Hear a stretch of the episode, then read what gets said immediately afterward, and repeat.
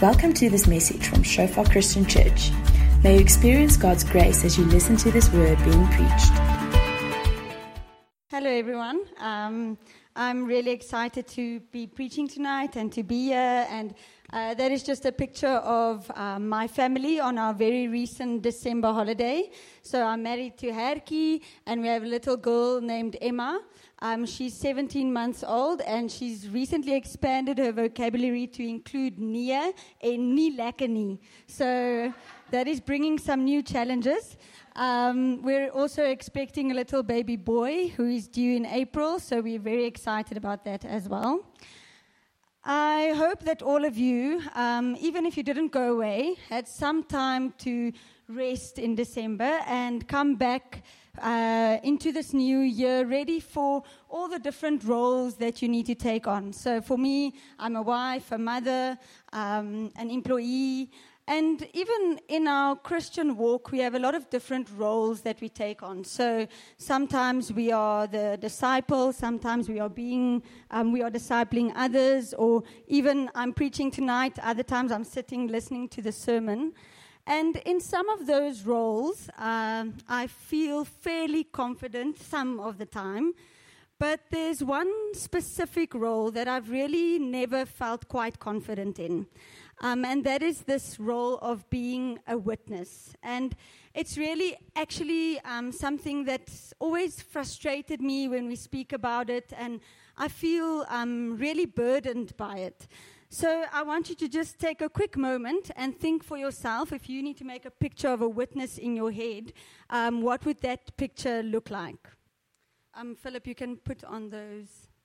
So I've put some pictures on here. Uh, so you know, if we look at it, it's someone speaking over a megaphone, um, definitely proclaiming Jesus, others just having coffee, children having fun, and um, Reinhard Bonnke preaching to thousands of people. So if you can go to the next slide. I'm pretty sure that all of you would choose those pictures on the left. I mean, they are definitely witnesses, but maybe we wouldn't choose the ones on the right because uh, the two people having coffee, you know, they might be having too much fun to be talking about something serious like God, and the children definitely look like they are just playing. So basically, what I'm trying to get to is the fact that I believe we have some misconceptions of what it means to be a witness. And um, if if those pictures on the left are our only understanding of what it is to be a witness, then it will become a very burdensome task. And especially for some types of personalities who are not confident or um, with speaking in, th- in, front of thousands of people. So I would like us to just read um, from Isaiah 43, verse 10. It says, You are my witnesses, says the Lord, and my servant whom I have chosen, that you may know and believe me, and understand that I am He. Before me there was no God formed, nor shall there be after me. And I've been reading the scripture um, for quite a while, and for very long, it really felt like a very big burden to me. I was definitely not excited about this and about what God is saying. And I want us to um, quickly read from verse 1 to 10 as well. It's quite a long um, piece, but just, um, yeah, let's just read together. But now, thus says the Lord, who created you, O Jacob, and he who formed you, O Israel Fear not, for I have redeemed you. I have called you by your name. You are mine. When you pass through the waters, I will be with you, and through the rivers, they shall not overflow you. When you walk through the fire, you shall not be burned, nor shall the flame scorch you. For I am the Lord your God, the Holy One of Israel, your Savior. I gave Egypt for your ransom, Ethiopia and Seba in your place. Since you were precious in my sight, you have been honored, and I have loved you. Therefore, I will give men for you and people for your life. Fear not, for I am with you. I will bring your descendants from the east and gather you from the west. I will say to the north, Give them up, and to the south, Do not um, keep them back. Bring my sons from afar and my daughters from the ends of the earth. Everyone who is called by my name, whom I have created for my glory. I have formed him, yes, I have made him. Bring out the blind people who have eyes and the deaf who have ears. Let all the nations be gathered together, and let the people be assembled.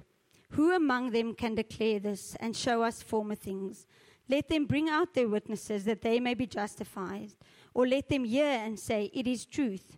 You are my witnesses, says the Lord, and my servant whom I have chosen, that you may know me and believe me, and understand that I am He. Before me there was no God formed, nor shall there be after me.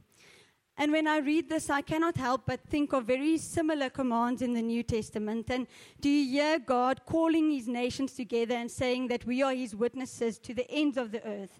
So if, you, if we read from um, Luke 24, verse 44 to 48, it says, Then he said to them, These are the words which I spoke to you while I was still with you that all things must be fulfilled which were written in the law of Moses and the prophets and the Psalms concerning me. And he opened their understanding that they might comprehend the scriptures. Then he said to them, Thus it is written, and thus it was necessary for the Christ to suffer and to rise from the dead the third day, and that repentance and remission of sin should be preached in his name to all nations, beginning at Jerusalem. And you are witnesses of these things. And also in Acts 1, verse 8, it says, But you shall receive power when the Holy Spirit has come upon you, and you shall be witnesses to me in Jerusalem and in all Judea and Samaria and to the end of the earth. So clearly, it's not something that we can ignore. Um, God is quite clear about it. And I think um, my own burden with this has been the fact that my gifting does not necessarily lie in the area of evangelism. And um, sorry, I just need to think what I wanted to say. But, but what, um, you know, the scripture doesn't say, You are my witnesses. If you, are, if you have the gift of an evangelist, it says, You are my witnesses. And so, for all of us, it doesn't necessarily seem that it comes so naturally.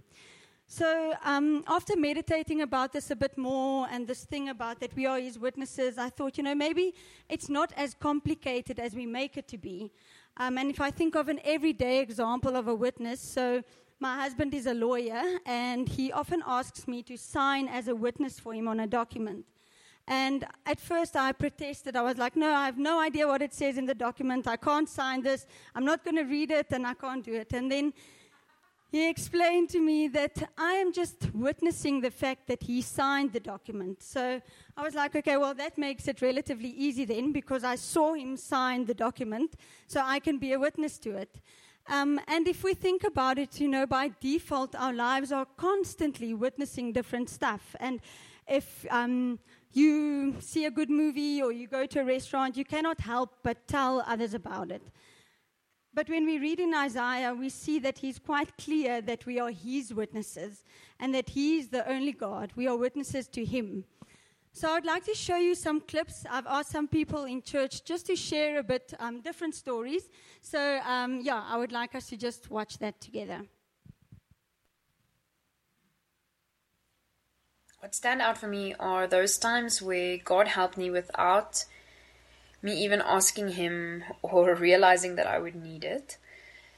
I traveled traveled quite a bit the last two years for work, and early January last year I was in Cape Town on a project for a few weeks throughout the week, and yeah, I was going through a difficult time personally, and there's a girl, um, a colleague of mine that was also put on that project now, I didn't really know her or knew that she was she is a born again believer and has such a compassionate and caring heart. And yeah, it was it was such provision from the Lord. Um, I needed that prayer and comfort and encouragement at that time. Um, and I really see God's hand in sending her to be there every day while I'm away from from my family um, or community here in Joburg. So I've really seen in multiple ways or multiple times where the Lord has provided and helped me by sending people on my way, along my way, even if it's for a short time. Um, yeah, he's always helped me and provided. Hello, my name is Danielle, and I'm here to share of how God helped me in a difficult situation. So last year I joined a new company, and um, it's a small company, family owned, and yeah. So where I sit in the office, um, the people around me they say the Lord's name uh, a lot, and they also swear a lot.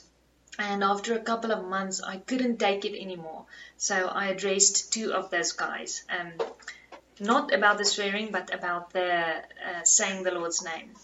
And um, after I did that, the like two days later, um, our big boss's daughter sent out an email to the whole company saying um, the workplace is not a place for religion and um, she was basically standing up for, for these people. Um, and it's because she also speaks the same way as, as they do. So yeah, it was hectic and um, yeah, so and then for months after she sent that email, that whole team and including the daughter um, was so mean to me. They or they were mean to me. They they didn't they acted funny towards me and they didn't hide that they didn't like me. And yeah it, it was just really unpleasant uh, to come to work and to deal with these people. Um, then i read this book uh, the power of blessing. And um, i started to stay uh, at work after everyone had left and i would go to the desks of these people and i would speak blessings over them and yeah god he did three things. He he changed my heart and my mindset towards these people. Um, yeah, I no longer hated them, but and I wanted to, them to succeed. I, I was rooting actually for them and uh, wanting them to get to know God and and then he changed the the way that they speak. So yeah, um, they they rarely say these words anymore. Um, and when they do, I I pray for them and I, I still I bless them. Um, they can't hear me obviously, but yeah. And then the third thing is he changed their attitude and behavior towards me immediately. It was as if um, nothing of this had happened. Um, yeah, even to this day, it's so easy now to work with them. And yeah, so I just want to say God can really come in and change a situation. And yeah, He really helps me. And all praise be to God. Hi guys, my name is Bernay.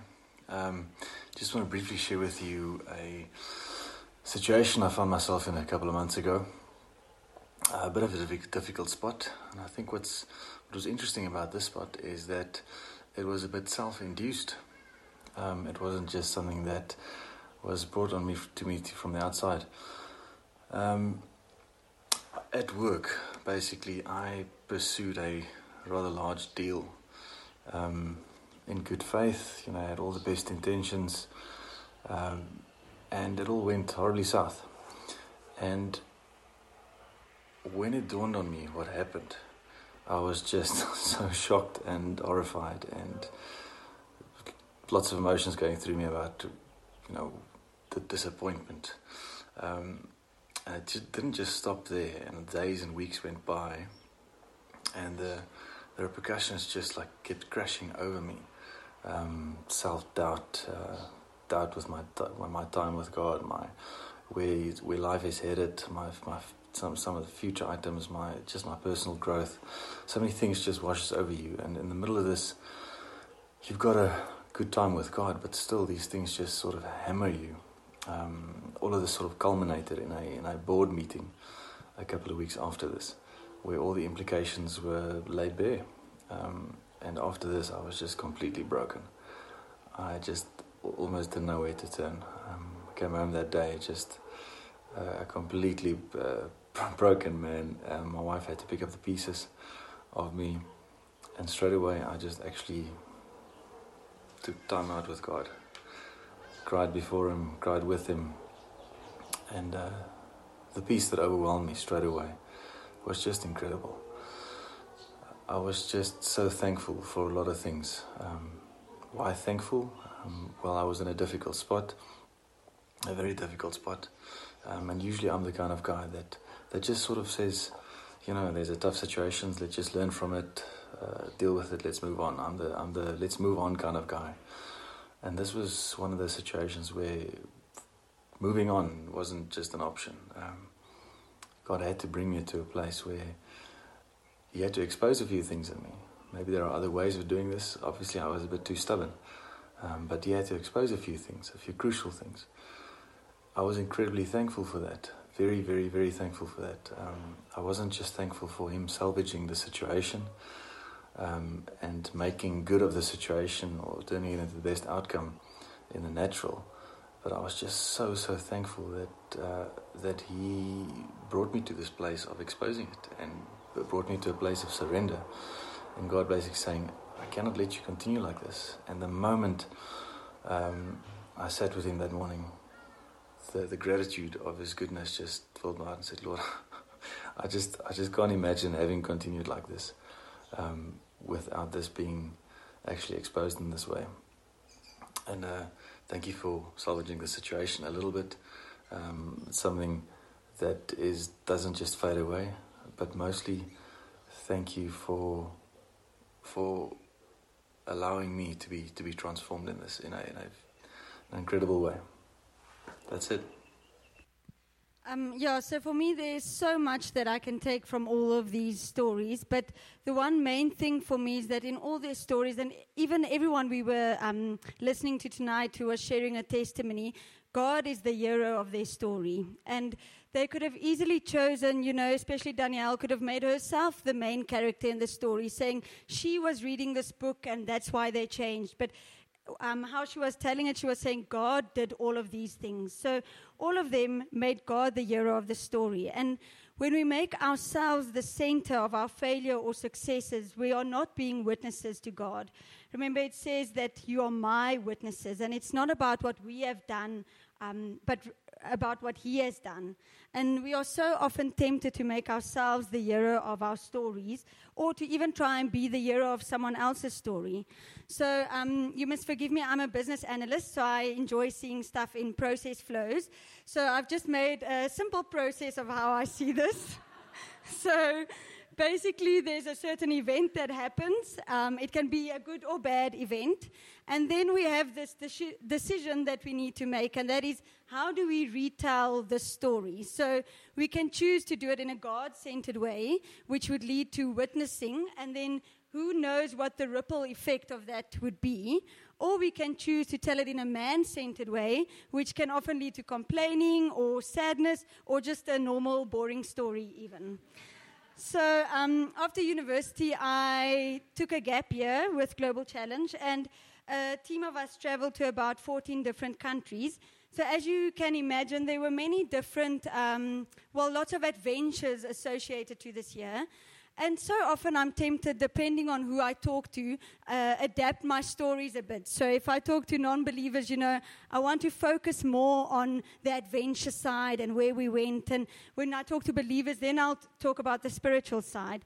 But um, that is just telling my stories in my own self centered way. So it's once again not me being a witness. And um, sometimes our pride and our self centeredness is actually what is withholding us from, from being witnesses of what God has done. Um, I've had many experiences of things that have brought me closer to God, but I don't see them as testimonies because I'm so stuck on the fact that it highlights my own sins and failures. And these stories are sort of like overshadowed by my own failures. But if something has brought me closer to God, then surely um, that is a testimony in itself. Um, and I really believe that when this is the case, when we have these stories, that we must ask God to rewrite those stories for us and to really help us to reinterpret them. Um, because, you know, we all have many stories, and some of our stories are of failures, maybe because of our own mistakes or even other people's mistakes. Uh, but Jesus can change the narrative of the story. He has the power to change the narrative and to help us to really reinterpret the story so that our failure is not the main event in the story, but rather that Jesus is the main event and he, um, we see it from his perspective. So even, um, you know, when I was listening to Bernay's story, where in some aspects, when everything was going wrong, um, he definitely, you know, felt in some aspects like he failed. But already in allowing God to help him to reinterpret it, he can already share about it. And even from a place of thankfulness, he's like thanking God for what he has done for him. And, you know, when I was um, preparing for the sermon, I was just once again challenged with looking at some of my own stories with sadness and thinking, why did God allow me to go through this thing? Um, but I just realized once again the the depths of sin that all of us have been saved from. It doesn't matter who you are. Um, and if you realize that, then it's almost like you can't help but you want to share about it. Um, and you want to share of how great He is and what He's done and how He has saved you from your own sin. So we don't have to be scared of our own sins and failures, and that shouldn't be withholding us from being witnesses. And Somehow, um, in our culture, we've created this idea that uh, we can only witness and share about stuff that we've already experienced victory in.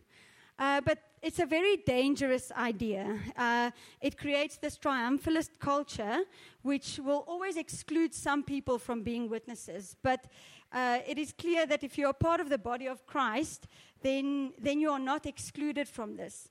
And if we look at verse 1 to 3 again, or 2 and 3, it says, When you pass through the waters, I will be with you, and through the rivers, they shall not overflow you. When you walk through the fire, you shall not be burnt, nor shall the flames scorch you. So clearly, when God was giving this commandment and prophesying through Isaiah, he was definitely not thinking that we should be witnesses of this prosperity gospel, um, but rather that we are witnesses of the fact that He is with us in the waters and in the river and in the fire. And I've asked Greta um, to send me a clip as well. Uh, they, she will explain a bit, but they've had a very difficult year, and you know they've really had a year of going through those fire and water and river moments. So um, yeah, I would just like us to watch her video clip as well of last year, our seven month old son Ruach was diagnosed with cystic fibrosis, and we spent a month in hospital with him for treatment. So, cystic fibrosis is a genetic condition um, that he will have for the rest of his life unless God heals him, which we know he can do supernaturally. But we also know that God's way is higher than our way, and that he can choose to use this as a testimony for his life. So the question is, how did we experience God in this time? And I think the short answer would be much different than we thought we would have beforehand. We didn't always experience Him in the emotional way um, that we often expect to experience God as charismatics. Um, my husband refers to it as levels of grace, and that's definitely the way we experience God in this time. The first level was circumstances, the way he led us to Johannesburg from the Midlands, which was a perfect setting for raising a family. But he led us to move at the beginning of last year, knowing that Ruach was going to be diagnosed and setting up everything that we needed um, for him to get the best treatment in South Africa, the best specialist, living 20 minutes drive from the best hospital for his treatment. Um, the second layer is community.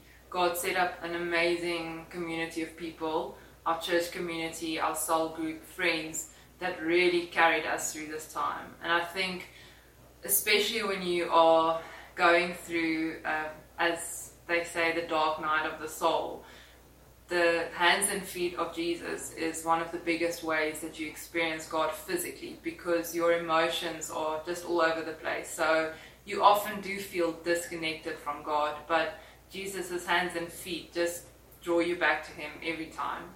And the third level um, is Ruach's name.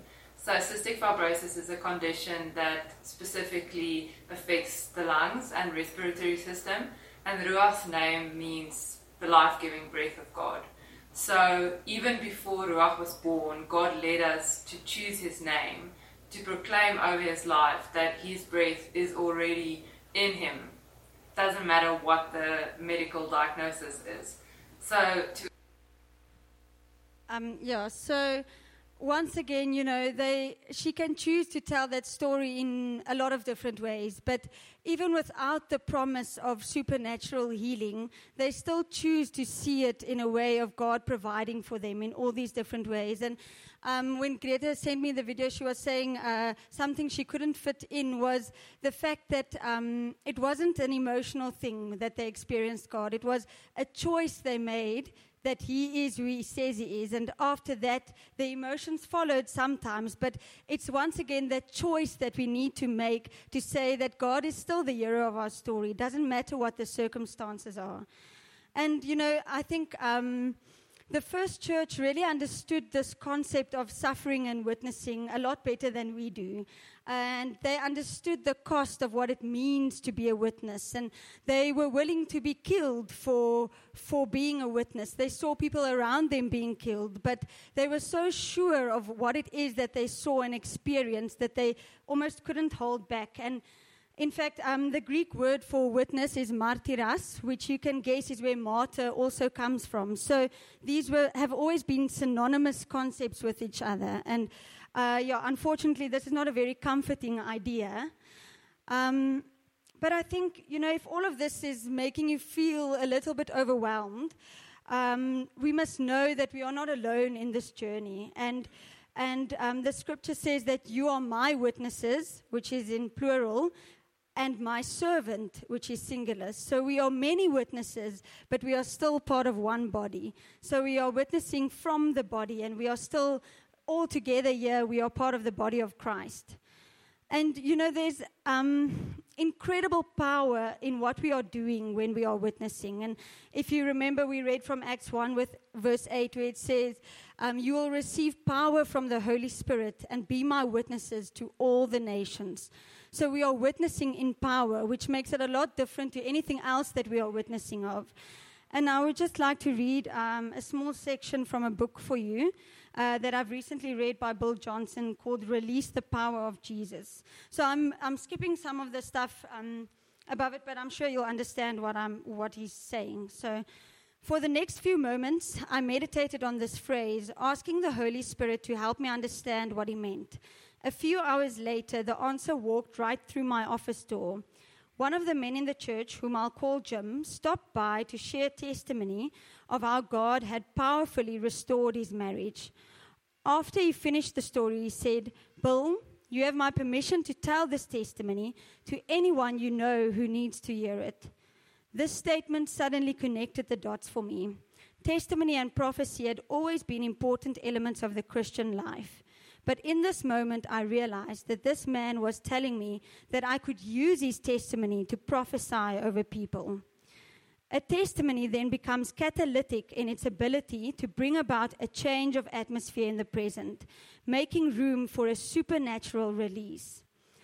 Jim had instinctively made two assumptions. First, that if God had done this great thing for him, he would surely do it for others and second, that declaring the testimony was the vehicle by which the promise would be transmitted to others in need. And I think, um, once again, you know, the, the thing that strikes me about this story is that um, it's a seemingly normal story that this guy is telling. You know, we hear it all the time. Um, but God is again the hero of the story, and also the fact that he was willing to be vulnerable. You know, he was willing to let his story be shared to many other people, even people that he doesn't know, because he realizes the power that there is in being a witness. Um, and we know that because it is God that is witnessing through us, we can have faith and believe that if He's done something for someone, He can surely do it for us as well, or He can do it for someone else. So I really hope that um, you know we are getting to a place where we can start to be excited about this prospect of witnessing and um, of sharing your stories because that is what it is. You know, it's sharing, just sharing our stories in a God-centered, He's the hero kind of way, and that we would really trust Him with our failures and allow Him to rewrite our stories for us, and that we will realize that there is power in in it and what it can mean for others. And that we will know that being a witness is, is part of our identity as a Christian as well. Um, and, you know, I really believe that if you feel like you lack something, if you feel like you lack, um, you need a platform or you need boldness or um, whatever it is, if you feel you need to ask God to bring to remembrance stories for you of what He's done, then we, that we should do that. We should ask Him for those things. Thanks for listening to this message from Shofar Joburg. May the grace you receive produce God's greatest glory and your greatest good. For more information and sermons, please visit our website at www.shofar.joburg.